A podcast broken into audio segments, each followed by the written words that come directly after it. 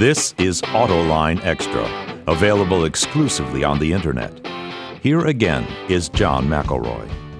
Welcome to this Internet discussion all about quality with David Sargent from J.D. Power, Dennis Petrowski from the RDA Group, and David Champion from Consumer Reports.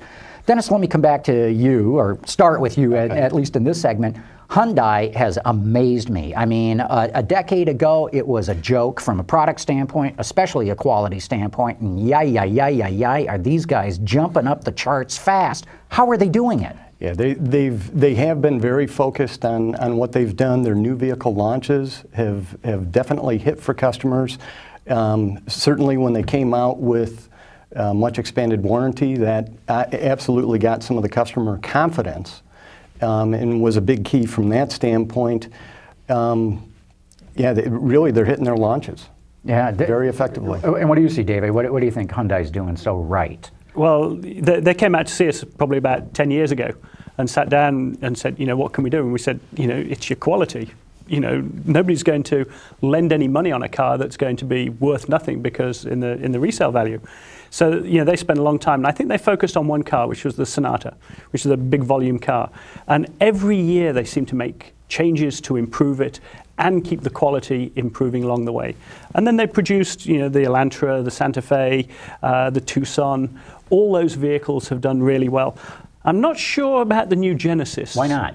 I'm not sure that a $30,000 Hyundai is going to make it with the public.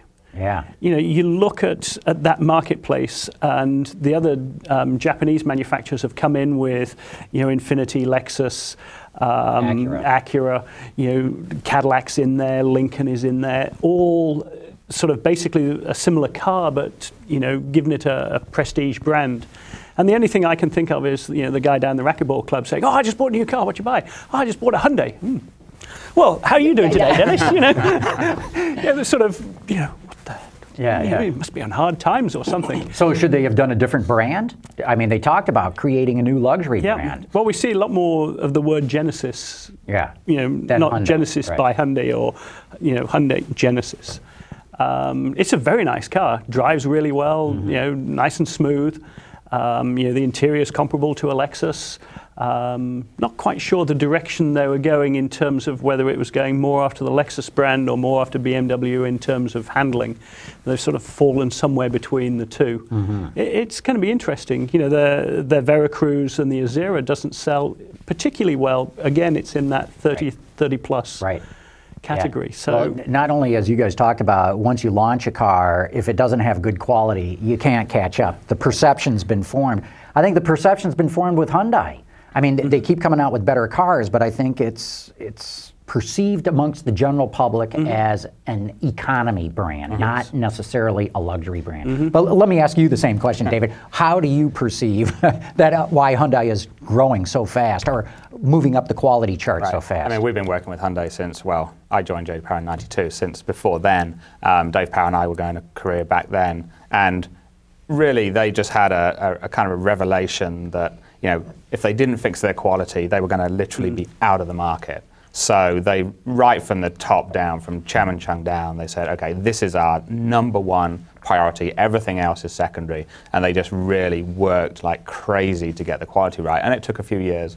As Dan said, they put in the extended warranty, which really was a reflection of their confidence in the vehicle, but also put much more pressure on themselves to improve the quality, because if you've got a 10-year warranty and bad quality, you're in serious trouble. So they just worked night and day, literally, to get these cars right. And it took time, but, you know, they've really seen the fruits of their I think you said a key thing, from the chairman on down. And I've seen a greater emphasis on getting quality right from the very senior level management at that company than I've seen at any other, including Toyota, maybe. Absolutely.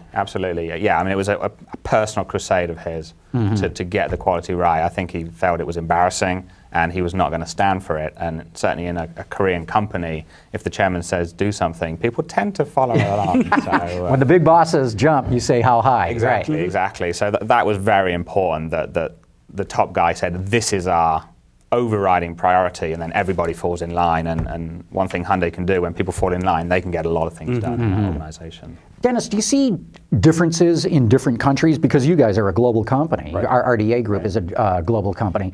Do you see differences in what customers in different regions of the world expect in quality? There are absolutely some differences. At the same time, the manufacturers, there's still a fair degree of consistency across those markets. But customers, even familiarity with new product is different in different markets. So, you know, we tend to get more soft failure in some cases. What do you mean soft failure? Difficult to use issues, poor location issues, things of that nature that, you know, maybe in some emerging markets like China and elsewhere, where the customers are being thrust into vehicles that we've all evolved with over the years. We grew up with, you know, 8-track players and very simplistic electronics, and they're being thrust into vehicles that have much more advanced electronics. Mm-hmm.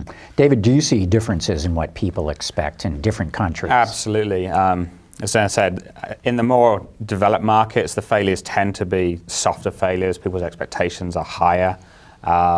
The vehicles themselves tend to be of better quality. In some of the emerging markets, although they're catching up very quickly, what customers expect from their vehicles are different. Vehicles tend to have a harder life, they tend to carry more people, the roads aren't maybe as good, so the actual car has a different experience than it does in some of the other markets. And we see vast differences in the number of problems people report with their vehicles across the world. We do our IQS study in maybe 15 different markets, and the level of problems reported, even on the exact same vehicle.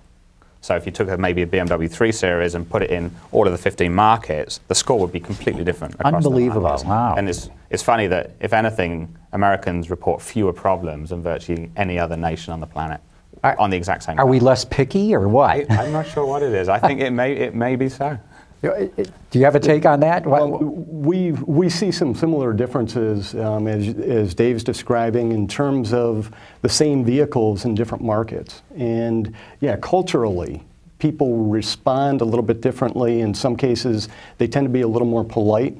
Or if they're really excited about something, even culturally, they may not want to come across like they're bragging. So there are definite cultural differences that, when you're doing interviews, do come into play, and you have to take into consideration. Can you guys give us any example of where something might work well in the U.S. but not be so hot elsewhere, or vice versa? Any specifics you can think of?